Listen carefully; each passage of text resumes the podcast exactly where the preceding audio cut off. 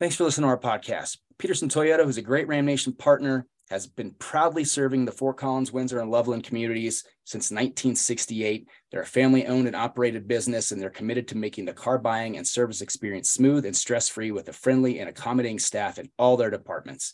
Inventory is still an issue in the car business today, but Peterson Toyota prioritizes their inventory for local customers, ensuring that you have the best selection around. If you're in the market for a new or used vehicle, please give Peterson Toyota first shot at your business. Thanks. Enjoy the show.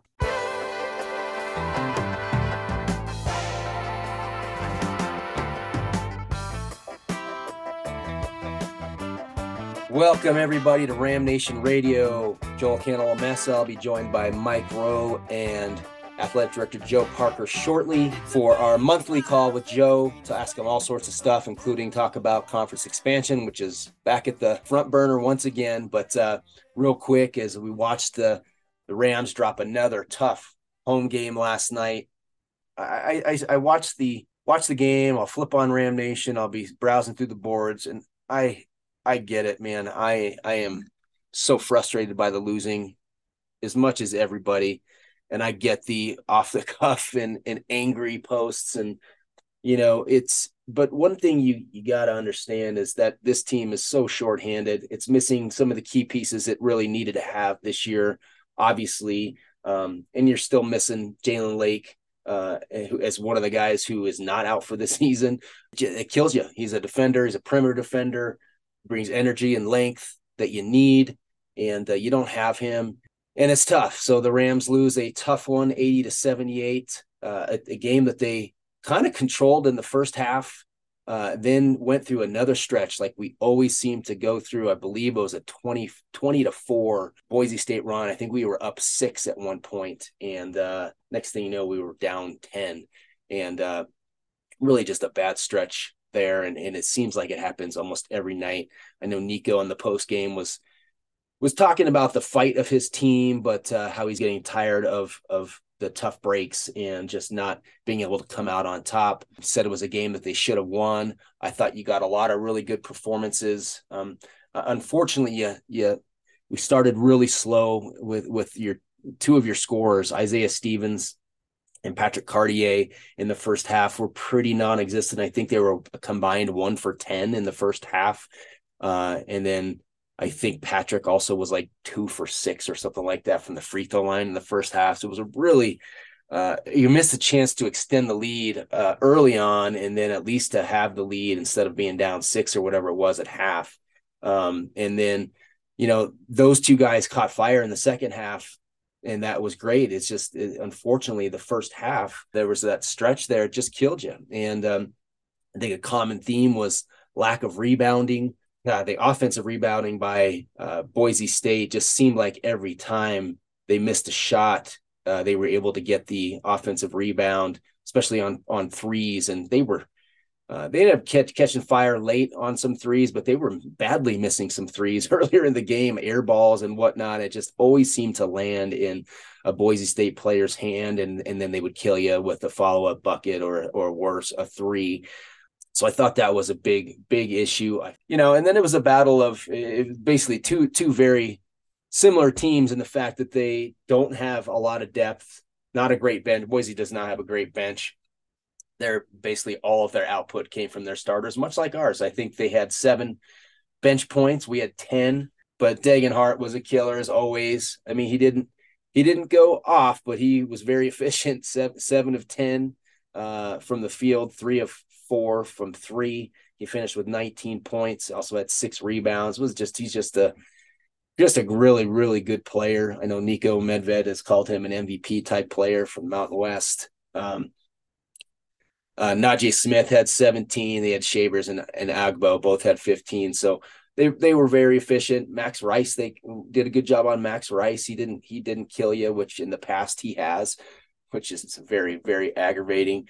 You know, and then for CSU, same thing. I mean, all of our uh, uh, four of our starters. He had Cartier with 18, Isaiah Stevens with 17, Tonje with 16, and, and Isaiah Rivera. I thought had some really good moments too. He had 13 points, and it's just I think the rebounding killed you. We had a couple very untimely turnovers, and I just thought that um, I, I, think you got to believe that Isaiah Stevens was affected by the ankle injury or whatever it was, uh, but he was he was hobbling, and to see him pull out the performance he did in the second half, despite that, despite the pain that he was in, was amazing. But you also would have liked to have seen him have that ball at the end of the game. You'd like to see Tonje give the ball up to to Zay and see what Zay could do, and um, and other points in the game where you just thought he Isaiah had passed up some mid range jumpers that he normally would take and bury, and uh, that the I can think of the one possession when late in the game he goes to pass to Isaiah Rivera, who we thought was going to be breaking for a back door, and Rivera did not, and we threw the ball away. And that was just a really killer moment there to have that wasted possession. So a couple times I just thought that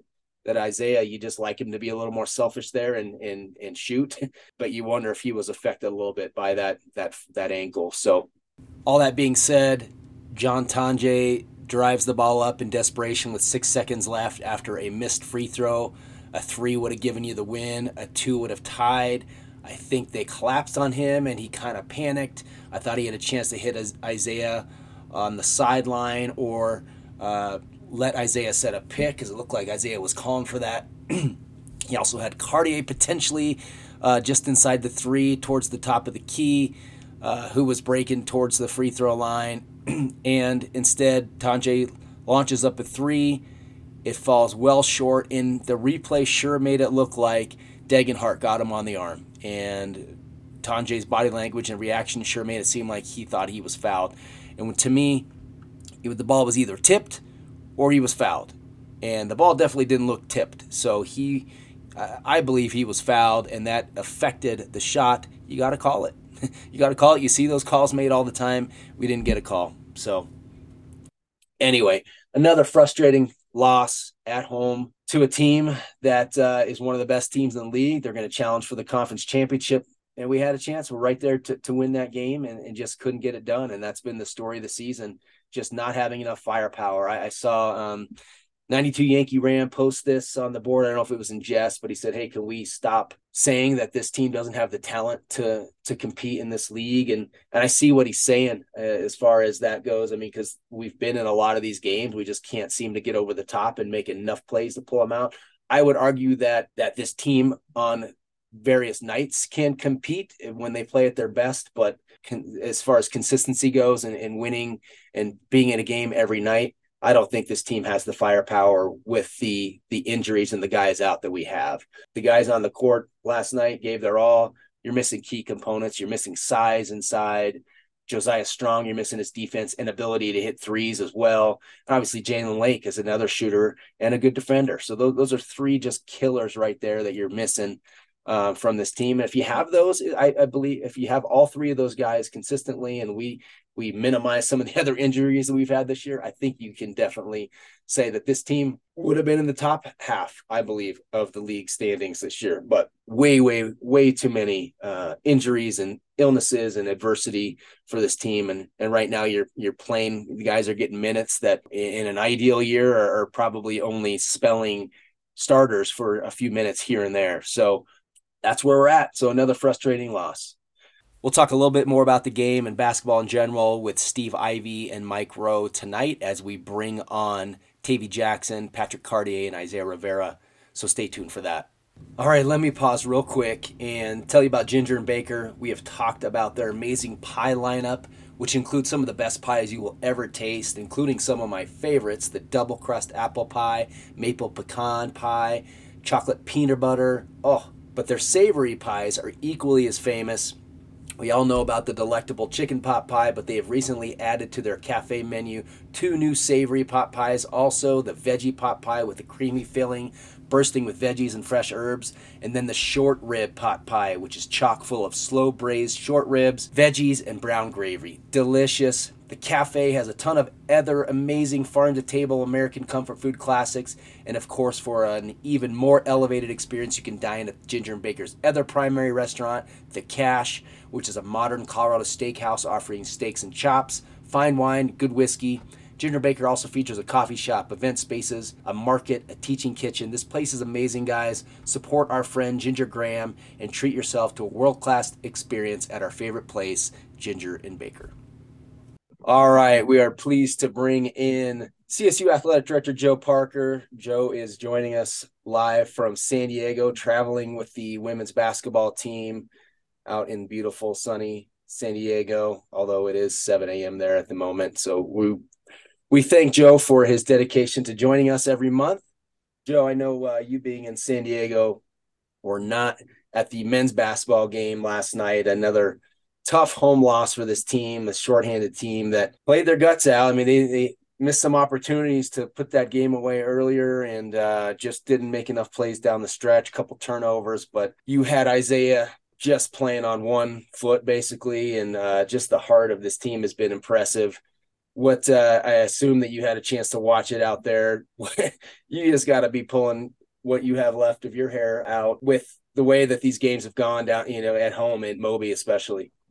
Yeah, it's it's uh, you know it's it's an understatement to say it's been a challenging season. You, you just feel for the team and the staff, right? You know they have been short-handed on the roster, just the availability of players um, based on illness and and injury. But you know Nico, you know that's that's not where Nico wants to go. You know they still got to find a way to compete. They still have to find a way to you know to to win games and and they're they're close in many cases and that's what's frustrating is when you you have an opportunity and especially at a home game where you know it's difficult to win in the Mountain West particularly on the road so if you can focus on you know earning your home wins that that makes makes it level out a little bit but yeah it um, I did watch you know probably many people watching on FS1 and was pulling for them of course and you know they had a really good early spurt in the in the first half and then ended up with a five point deficit and and battled back. So it was pretty impressive to see what they're able to do. It's been it's been frustrating. Um, you know, especially then you're still missing Jalen Lake last night, who's apparently still in the concussion protocol. It seems like a long stretch there. But this team they, they don't quit, which is nice. But just it's been it's been a tough season for sure.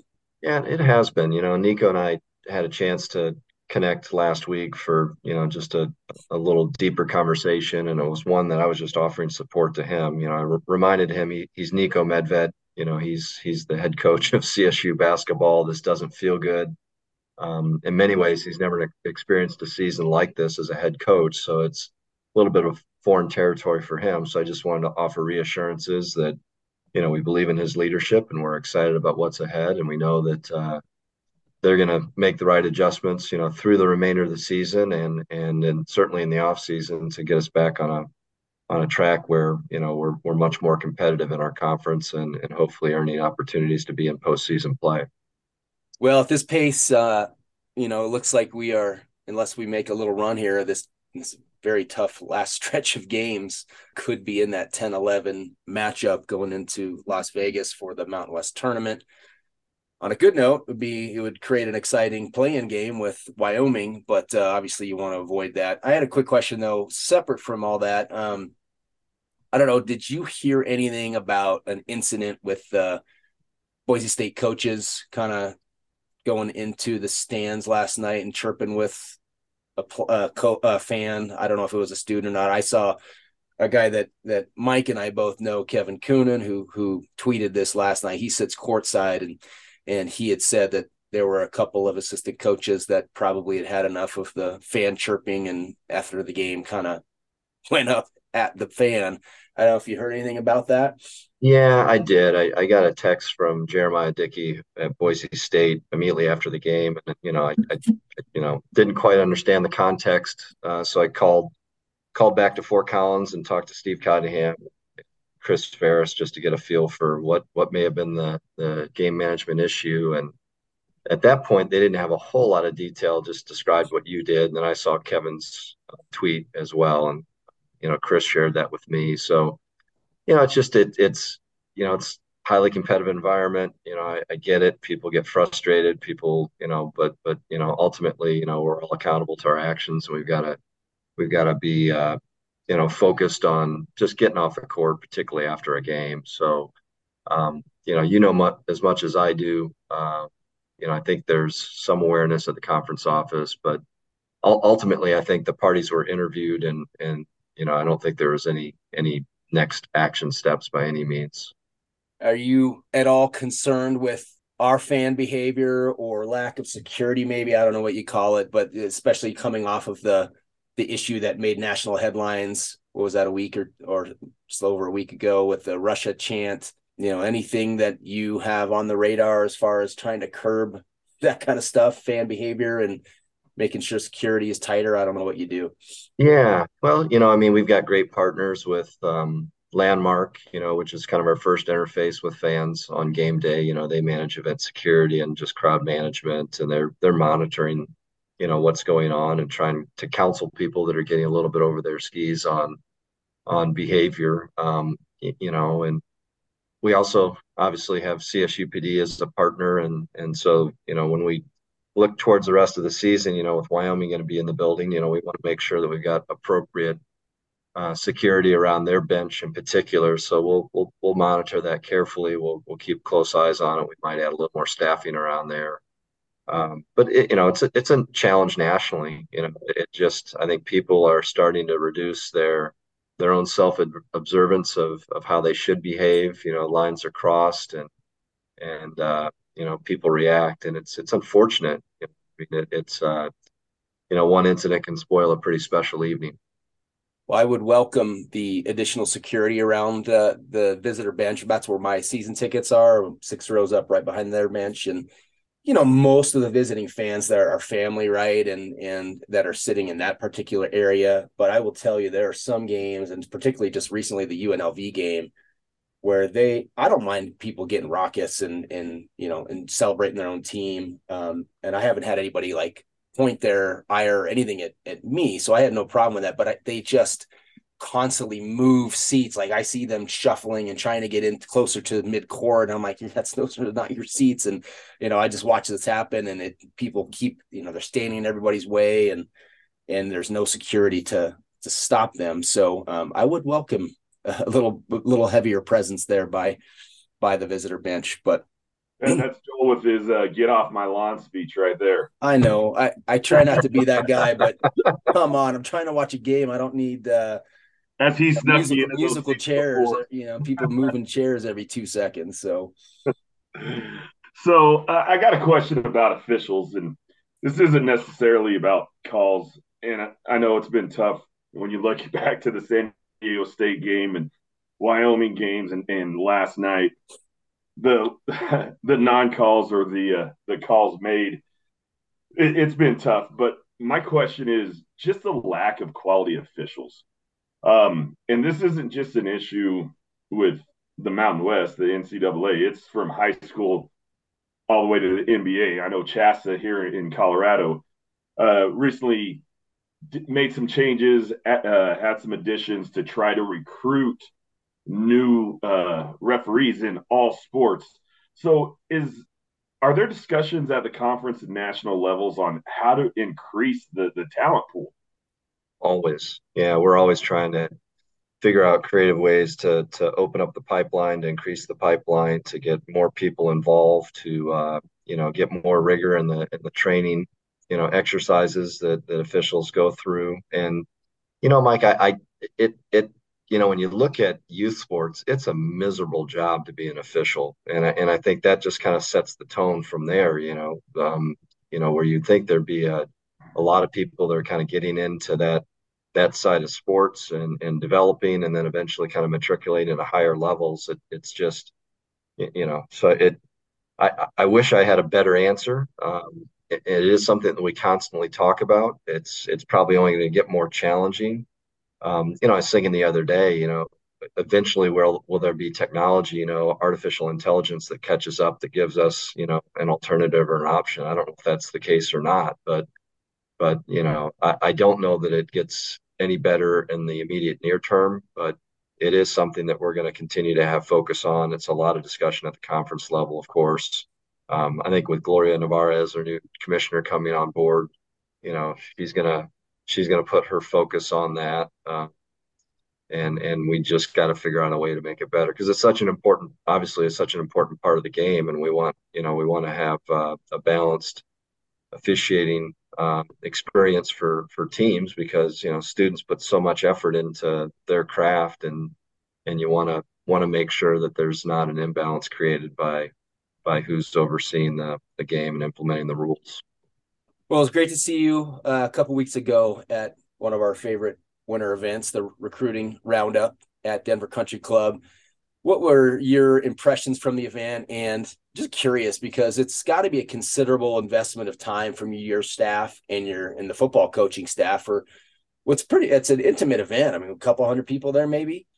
Yeah. So what, what yeah. makes that worthwhile to to host those events? We love them, but but for yeah. you guys, it's a good, it's a big investment time wise. No, it's it's just that. I mean, you know, I think everyone that that attends that event experiences what you what you did right i mean it, it is just a nice way to to gather to create community to get some insight as to you know where our football program is how it's developing you know the personality coaches get revealed in those conversations and when they speak to the crowd this year we had student athletes involved um, which i thought was a really nice touch to the event um, you, you really get an idea for how they view you know leadership in the locker room, the importance of building culture.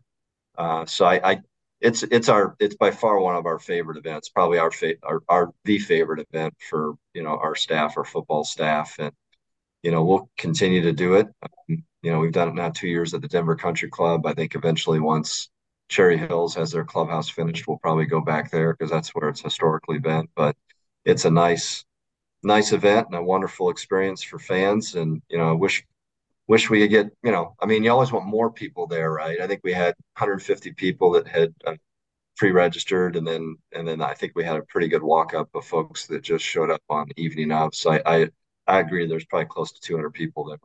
Well, yeah, we love it. It is a great time. Um, you mentioned the student athletes being there. I think it was the first time I, I believe that we've ever had student athletes there, and I think from my understanding, talking with John, what made that possible was the fact that I think they were paid an appearance fee to come to at least join the the reception, the pre-event reception that he was hosting, and then uh, obviously they stayed and participated in the in the main event. But um, what were you? Did you attend the reception? I don't know if you're allowed to attend the uh, Green and Gold Guard reception. You know, I I uh, I was I was in the building, but I didn't go to the pre-event reception. And, and honestly, Joel, I don't know what. You know, there, there's there's so much, you know, just just vagueness. And I thought, you know, I know everyone in that room. You know, the people that are part of the Green and Gold Guard that were invited to the pre-event reception. I know our student athletes, and I just thought, you know, you know, with just a little ambiguity, what what would my presence have added? And I'm not sure. So I just thought to err on the side of you know being respectful of what what you know what may be you know rules or or I just I just decided I'd kind of stay out. It wasn't absolutely intentional. I mean, I got involved in a couple conversations that that just didn't allow me kind of to peel off and get in there. But you know, I got to applaud what what John Weber is doing and the people that are supporting him. I mean, without without his effort, we would be absolutely, you know, non-existent in the NIL, particularly the collective space. So, I mean, you know, to the, to Ram Nation, I mean, if you're trying to figure out a way to have an immediate impact on on the student athlete experience, you know, consider supporting the Green and Gold Guard. I think it's it's something that over time is going to become instrumental for us to to to in particular retain talent. You know, I I I think it, and you know if you if you talk to John, he you know we're never going to be in a position where where you know anyone has life transforming you know uh, funding coming through the green and gold guard but as a college student to have some gaps filled you know when you get close to the end of the month and your stipend check is a little bit light um, you know in that last week you know to have a couple extra hundred dollars maybe through through uh, you know an appearance that you made that month makes a huge difference so you know i'm making my my pitch and i hope uh, i hope ram nation responds I've seen, uh, I saw a couple people say after hearing him speak at the event, they were going to join. I saw people uh, tweet after we had talked about John uh, on our last podcast, and they they said they were on board. So I think it's slowly catching on. Obviously, there's a long way to go, and it's still very young. But uh, it, it, he he amazes me. That guy amazes me. John Weber, the amount of time he's put in and thought, and uh, the way he's organized it is amazing. The other thing I thought was cool was to see Jack Graham at the event you know he he's not just there attending uh, from what i understand john said that he's actually involved and and putting time into this event this effort as well what's your relationship with him i i just find him fascinating i know that you know obviously has a huge background with the university as a former student athlete obviously former athletic director uh, who you took over for. But you could see a guy maybe like that be a little disenchanted after being let go however many years ago seven eight years ago whatever it was. And and he's still very much involved still very much loves the university. Just curious about what your relationship is like with him and and your impressions of him. Yeah you know i i mean i i'm i'm the kind of guy that you know you come into a new situation and you you honor the past. I mean you you uh, you know i appreciate everything that everyone including jack did to put csu where it is today. And uh you know i I, um, you know, I see Jack around the community. Um, you know, I, I, I, see him every once in a while when I'm in Ginger and Baker. I see him at other events. Uh, I see him at, you know, our our games, and you know, it it uh, you know, it is nice to see that he's, you know, feels comfortable enough to to be a part of the community and and wants to contribute. And I know that he's been helpful with the Green and Gold Guard as they prop that up. I think he's done some event hosting at, at his house and at, and at uh, Ginger and Baker. And, and, you know, we, we need everyone. Um, you know, if we're going to be successful, we've got to make space for everyone to be a contributor in some way to helping us advance. It's, it's just that important to make sure that you know we've got really strong alignment and that people that care about CSU have opportunities to to plug in and make a difference. Well, Joe, we avoided this topic for a little while, but uh, conference realignment has reared its ugly head once again, and you know the reports that a Pac-12 invitation to San Diego State is inevitable. I think we asked this about you uh, from you three months ago or something like that, and there wasn't as much uh, smoke, but there is now, it seems. Have there been any further discussions when we talked last time? You said there really hadn't been any internal discussions about what would happen if they were leave. Now that it seems like further down the road, are there any internal Mountain West discussions about this possibility and what contingencies there might be to replace them, or would you stay at 10 for basketball, 11 for football, or any anything going on? Yeah, uh, kind of all the above, you know. I mean, it's it's uh, you know, we live in a world of uncertainty, and there's always seems to be you know sudden and sometimes unanticipated change, and, and you've got to figure out a way to adapt to it. You know, Gloria Gloria just onboarded on January 1st. She's been doing kind of her listening tour, trying to understand each of our individualized campuses. I think she's about halfway through the conference, and and we've had uh, you know, she's participated in one in-person meeting. We had a board of directors meeting before she started, which is the presidents and the ads are invited to join that. that was in December. Um, you know, so I think she's just trying to get her feet on the ground, understand, um, you know, the landscape a little bit more. Uh, you know, I, I, think if if there is a, uh, an invitation for San Diego State to join the Pac-12, uh, I, there'll be options for us what um, as a league, you know, to to either hold pat or you know potentially look at expansion. But you know, until until you're kind of faced with the exact circumstances, it's hard to sort of you know chart the exact path forward. Um, you know, from a timing perspective and everything else. And you know, every one of us would accept you know a conversation to to consider you know the the opportunity to trade up. You know, I've always consistently said that we want to play at the highest level of FBS football, and and even if we don't uh, see an opportunity in this in this line, this next round of a realignment, if it were to take place, I still am really enthused. You know, I said it at the at uh, the, Ram Roundup event in Denver.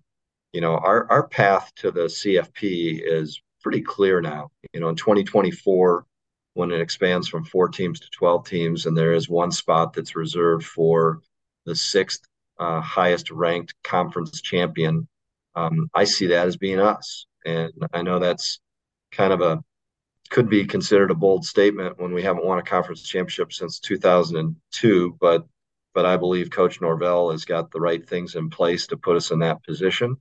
And at the moment that we achieve a Mountain West championship, there's a very strong likelihood that we would be the sixth ranked conference champion and, and we're in the CFP, and that will be transformational. And that's hopefully a vision that everyone can buy into and, and support.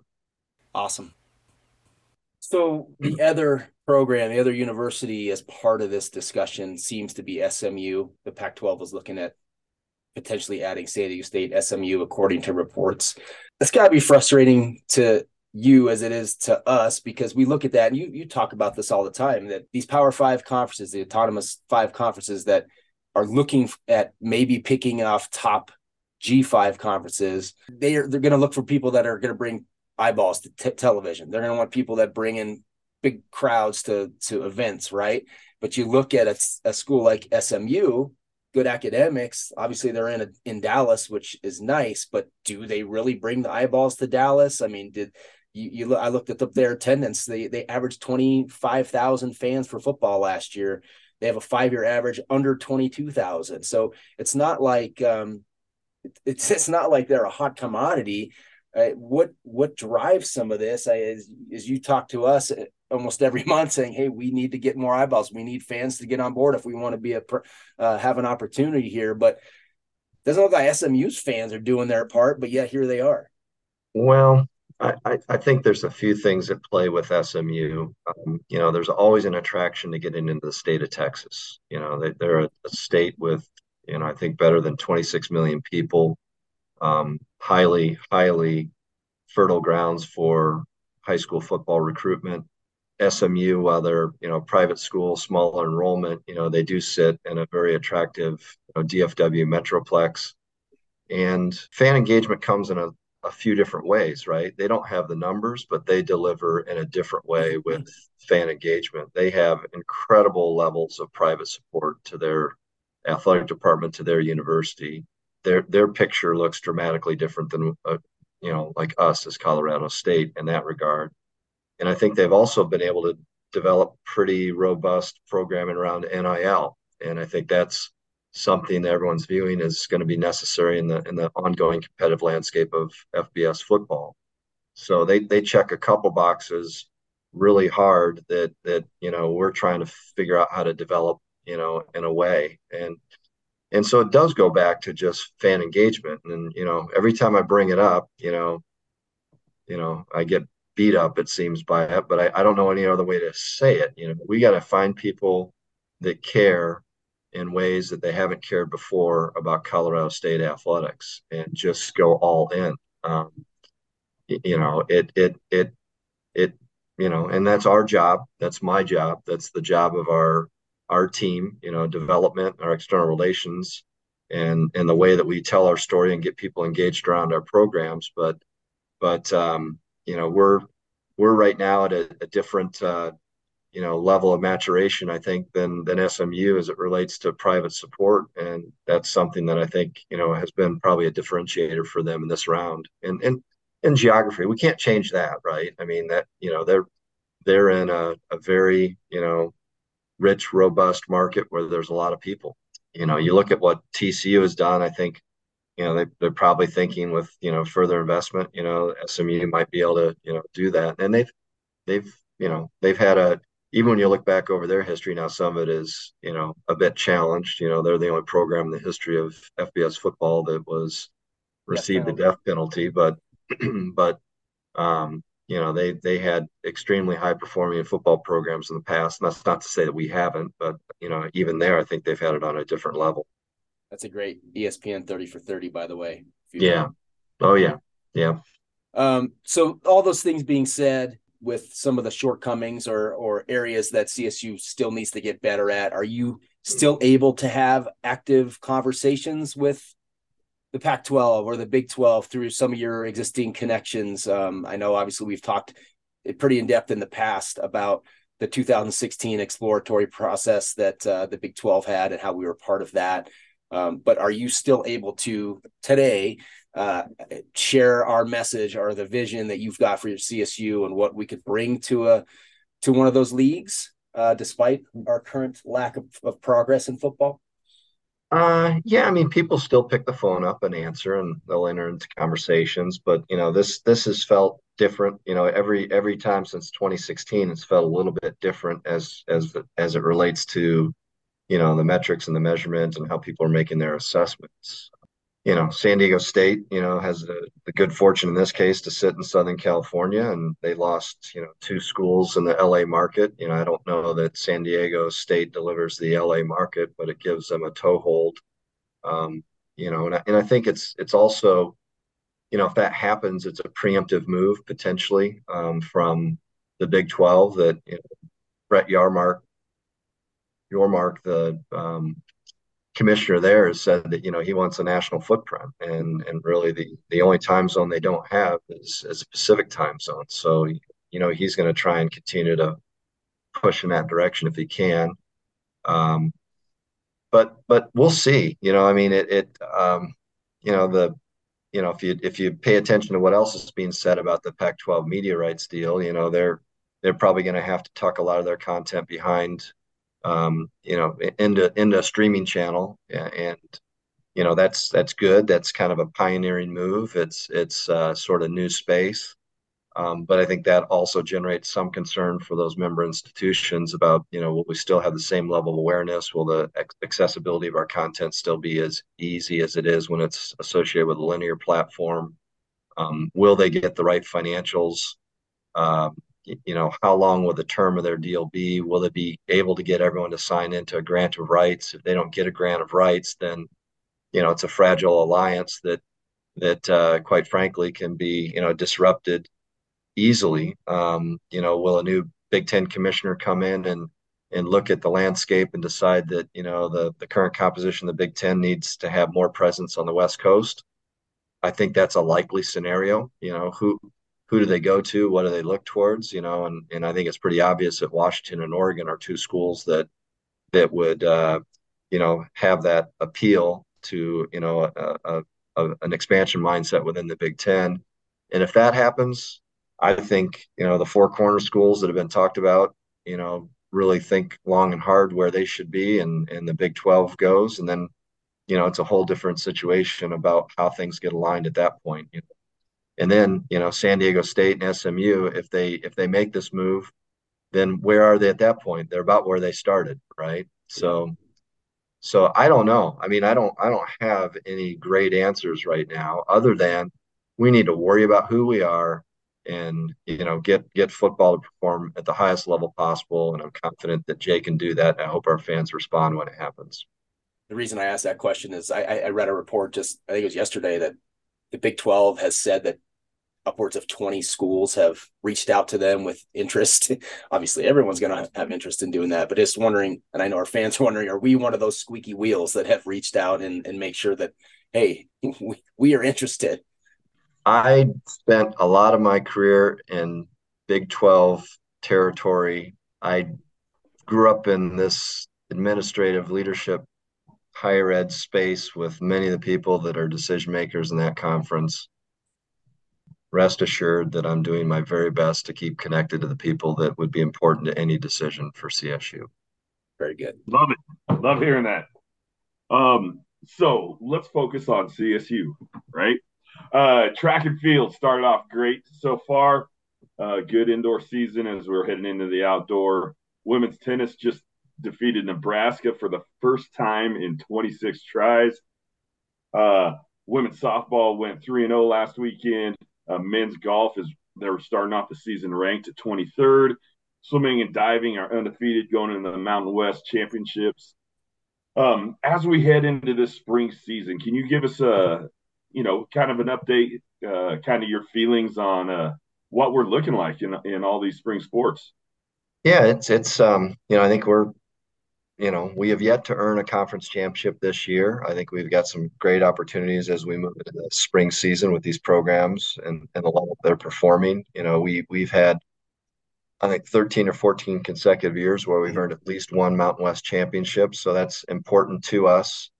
You know, I reflect back on last year, we earned two, but we had six teams that finished second in the Mountain West. And and some of those only by points short of earning the trophy. So so, you know, I think by many measures, we're we're uh, top to bottom, you know, the most competitive program in the Mountain West, and you know, we have expectations that we're going to earn championships. So, you know, Coach Bedard, I mean, he's been the entire year calculating down to every point that he thinks he can earn and what's going to take what's it going to take to earn championships in the indoor for both the men and women. You know he's already thinking about you know same exercise for the outdoor season. Um, you know uh, you know men's golf with michael wilson at the helm you know I, th- I think you know christian has been so close in the last three years you know i think we've got a, a very mature team that that uh, really understands you know what what what a competitive mindset is necessary to to come away with that championship. So I, am proud of their focus. You know, league came close last year as a first year head coach for us. You know, she'd come to us as a head coach from Drake, um, and what she did in Nebraska. You know, that's pretty remarkable. I don't I don't care um, you know, I, I, don't I don't know exactly what the state of the Nebraska roster is, but if you're an A5 school with A5 resources and we can go in and take a 7-0 match off of them, that's that's phenomenal. And uh, so proud of what she's doing as she builds her program.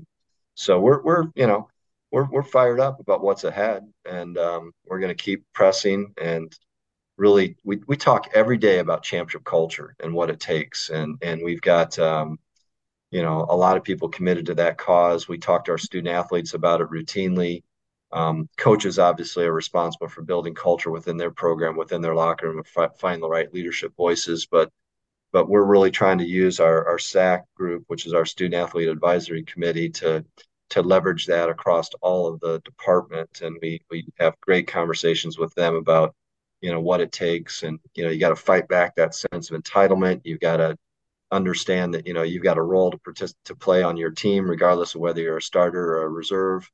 Um, every everyone has an opportunity to make the the program better each and every day, and we got to figure out what to keep that focus on. So, you know, those are the things we think about. Those are the things we talk about, and we're excited and energized with what's ahead for for the spring sports. So, sticking with the spring, it comes up every year, and that's baseball. Now, I don't want to rehash it because we talked about it on this podcast before with you. That said, if if we were to expand, if we were to add sports, and we'd have to add to a men and women's program, would it be something like looking at hockey uh, for both men and women's, or lacrosse, or something else? Yeah, so it, it, you know, I, I, think at some point in the future, and I've been saying this since I arrived, that was eight years ago. You know, we're going to have to make some decisions about our our uh, sports sponsorship. You know, we're at 16, which is the NCAA minimum. Um, enrollment at the university keeps uh, changing um, to to to the point, you know, where there's more females enrolling at CSU than there are males. So we've got to we've got to follow that that uh, that percentage. And uh, you know, we've been able to maintain compliance with our Title IX numbers by doing a pretty aggressive um, exercise on roster management. You know, we we try and uh, have every one of our women's pro- programs allocate all their scholarship dollars, even if there's you know even if they aren't really certain they have the talent that would merit you know scholarship the scholarship award. Um, we encourage our our women's teams to to try and fill out a full component of walk-ons. And then on the men's side, you know, we, we, we put some limitations on on what they can do, particularly in the walk-on space, so that our participation numbers are appropriate. Uh, but Mike, to to solve all of that, we we will need to at some point in the future decide to add a women's program and and maybe two. And when we've talked about that, uh, lacrosse is probably the most frequently discussed uh, option for us. It, it, it you know it's uh, yeah, it, it, it just it's got the right numbers. It, you know, it seems like it'd be a good fit for us um, as far as the culture Colorado. You know, we've got some of the base facility um, needs that would be already met with you know our, our current field configurations and Canvas Stadium and some of the auxiliary locker room space we have over there. So, so you know we'll we'll have to make a determination. You know, I, I would guess within the next 24 to 36 months we'll have to at least make a decision, put a plan in place, and develop a timeline. Wow, that's that's great to hear. That's great to hear. It's pretty fascinating. Joe, I had a question um, that we didn't get a chance to ask last month um, from Keith in North Carolina, longtime Ram fan, but he was asking about, and you kind of touched on her, but the new commissioner, Mountain West Commissioner Gloria Nevarez, what changes, if any, do you anticipate under her leadership? And I'm curious, is is to whether or not she has laid out any sort of a her own vision or plan for the league since she's arrived. I know she had only been there a short time, but has she laid out anything yet? Yeah, you know, I, I think she's getting a real appreciation for um, just the solidarity and collegiality that, that there exists in the room with the presidents and the ads. I think uh, she's she's understanding, you know, the, the pride in place, and that all of us, you know, feel good about, you know, how we compete. Um, I think she's really getting laser focused on on the brand and how she can build awareness for the conference. The content creation that they do at the league level is is you know changing a little bit. They're they're trying to focus more on talking points and encouraging each of us as ads and and the head coaches in particular to, to you know to borrow the microphone for a moment to to uh, you know shine the spotlight on on the good uh, competitive environment that's created within the Mountain West. You know, and certainly men's basketball this year, you know, is is an area where there's a lot of points of pride for the conference and, and our ability to compete, kind of garner some national recognition. So that's that's going to be a big focus. And and as we near to you know approach the end of the regular season and get into tournament play, that's going to be something I think that they're going to amp up and continue to really press hard on. Um, and and you know, and even though you know we right now as a program are, are underperforming our expectations, you know the the bottom half of the league is is better than it's ever been. Uh, you know, and, and any one of us in any given season can can find the right mix of our roster to be highly competitive and be at the top of it as we were last year. You know, we were we were second in the regular season in the Mountain West and, and made a tournament bid, and I think we were the highest uh, seeded program in the Mountain West.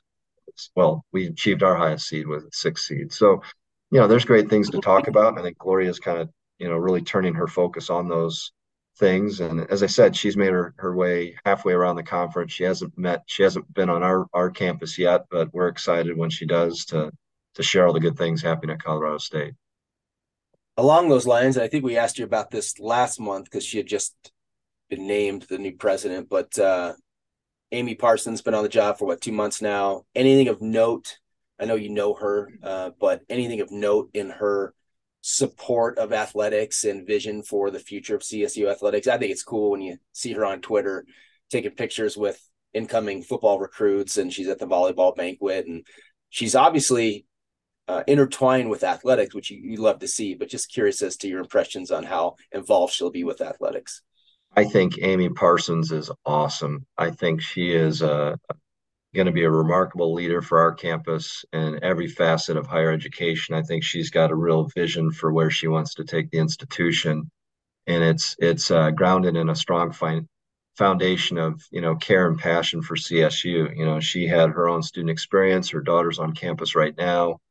Um, Amy has, you know, I I really appreciated her as a colleague. Um, when I onboarded, she was a member of Tony's cabinet President Frank's cabinet, and she was instrumental in helping the university navigate the stadium project. And I think that right there shows you exactly what she's going to do as a president. You know, anyone that can go all in on that facility and kind of turn the community tide to, to to get us to the point in which we could put a shovel in the ground and and build, you know, as we've all discussed and know, is the best stadium in America. You know, she she's not gonna she's not going to uh, you know have any other attitude you know other than athletics is is complementary to the overall mission of the institution.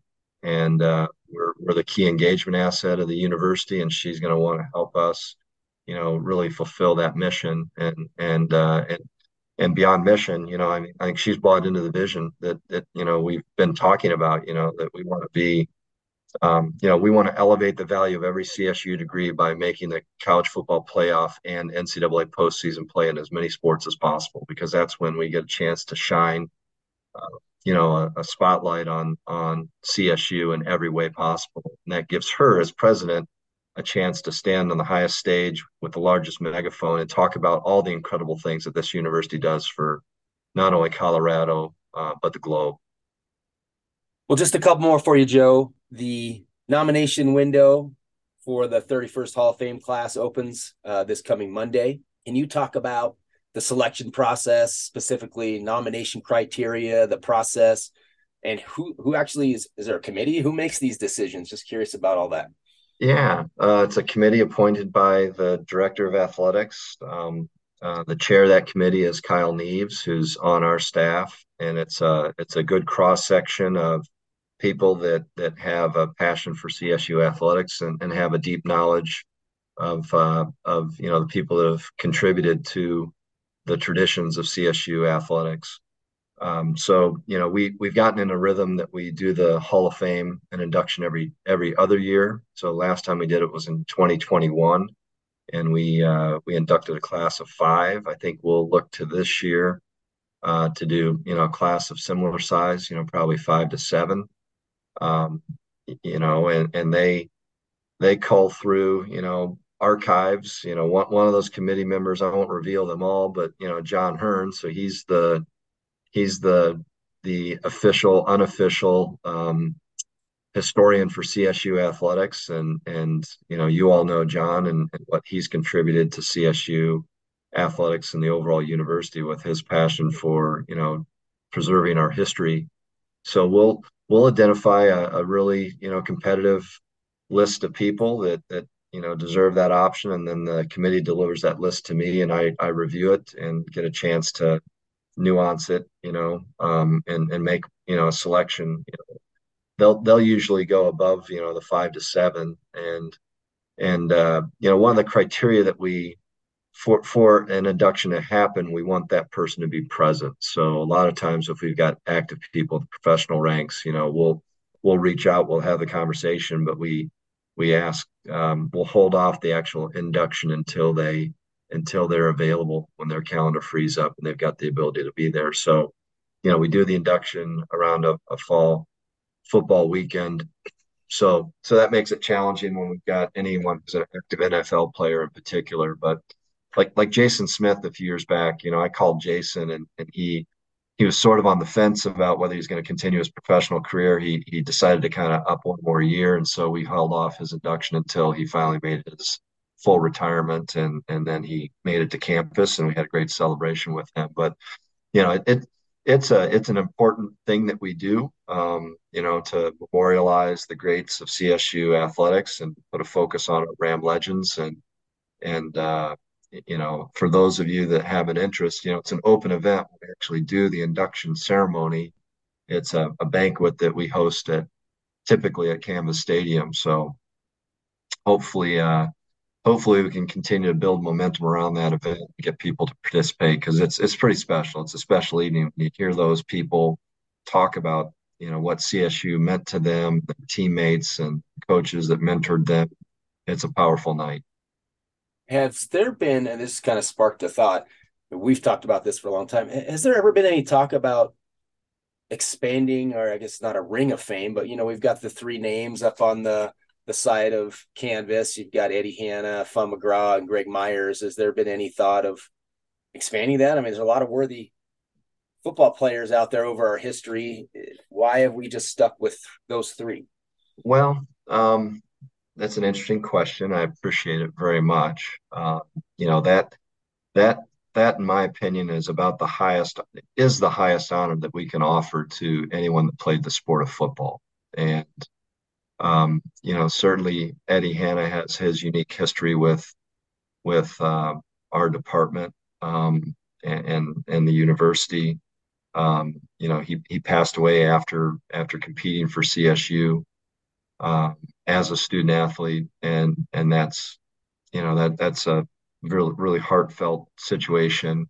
Um, the two others that are on on the stadium are College Football Hall of Fame members. Um, so, you know, I I look at it, you know, in the time that I've been at CSU, I, I'm not sure that that I can think of a criteria that would be more important than being a college football Hall of Fame member, and then certainly Eddie's unique experience. So if you start to think about who else deserves that opportunity, it becomes, in my mind, a real challenge to kind of, you know, visualize what that would be, and then and then how do you how do you make those choices moving forward? So you know, I, I feel really comfortable right now, just feeling like, you know, one of the criteria needs to be, you know, a college football Hall of Fame member.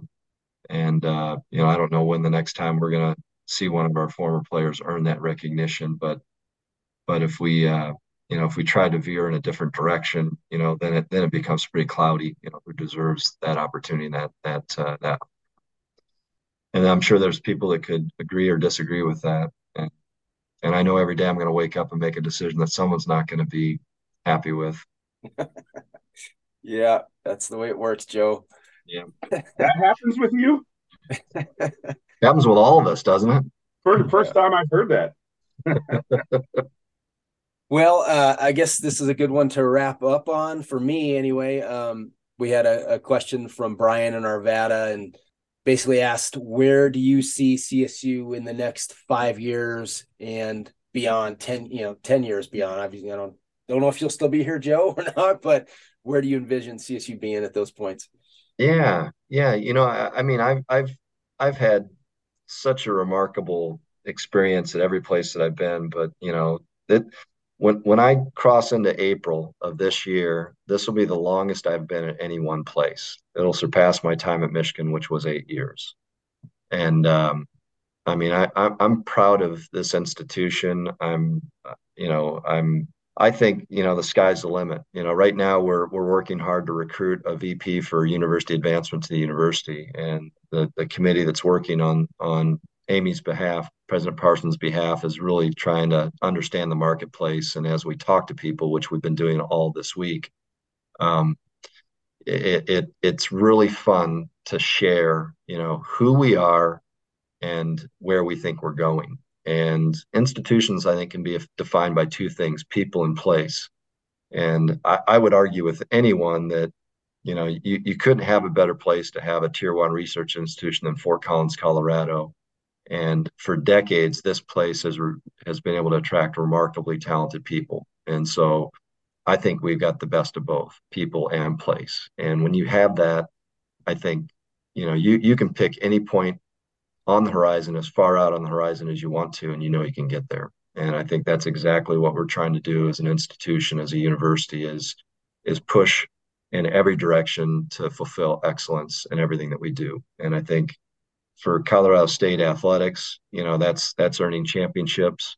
That's uh, playing at the highest level of fbs football. That is uh, uh, doing it winning winning but winning with integrity. We're one of seven schools that have never had a major violation and that's something that we talk about all the time. You know mistakes are going to be made but you know when you when you encounter a problem you got to fix it you know so never pass a problem is one of our mantras and, and cultural expectations. And uh, you know so i i'm excited you know so so where will we be in five years you know i, I hope uh, we're reflecting back on multiple championships by our football program i hope Niko and his team have earned uh, uh, multiple Mountain West championships and have played, you know, deep into the NCAA tournament. I hope Ryun Williams has done the same, and and I hope all of our other programs. You know, I hope volleyball continues to churn away under Emily Kohan's leadership. You know, in the way that it did with Tom, and, and even elevates beyond that. I know that that's what Tom would want to have happen is is that program to surpass the expectations that he set for it. So you know, we want to be the preeminent program in the Mountain West. We want to be recognized as one of the best intercollegiate athletic departments in the nation. So that's a lofty goal and a great vision, and and we're recruiting everyone we can to that effort. You know, student athletes, alumni, people in our community. We want them to be with us, behind us, locked arm to move forward. Well, another great discussion, Joe. Really appreciate it. Mike, you got anything left? No, just want to say thanks. You know, this is this. It's always good and it's always eye opening and you know, our fans love to hear it, even though sometimes they might disagree. They love hearing it. So thank you very much. Absolutely. I love to participate. You guys are awesome. You're you're part of building the culture that we want to make happen here at CSU. So, you know, I'm I'm all in and our coaches are too. And I'm glad to hear you're gonna have some student athletes on in the future too. Yep. Tonight. All right. Awesome. All right. Thanks, Joe. You bet. Appreciate Thank it. you guys. Have a great day. Go Rams. Get us a win out there in San Diego. Okay. All right. Thanks, See ya. Take care. That was Joe Parker. Whether you like him or not, or agree with everything he does, or his success in football, whatever it may be, you got to give him credit for coming on with us every month, answering our questions. Got up at uh, joined us at 7 a.m. He's in San Diego right now, and and uh, was committed to to joining us and talking for an hour. So uh, much appreciation to Joe with his hard work. He would hope that at some point we're going to get some some luck turning his way as well. So thanks everybody for listening. Just want to ask you to support our sponsors. As always, they are what make this whole thing go. So as mentioned, we are going to be hosting Tavi Jackson, Isaiah Rivera, and Patrick Cartier on the podcast tonight. We'll do a separate recording. We'll either send that out uh, late tonight or early tomorrow morning, Friday morning. So stay tuned for that. Go Rams.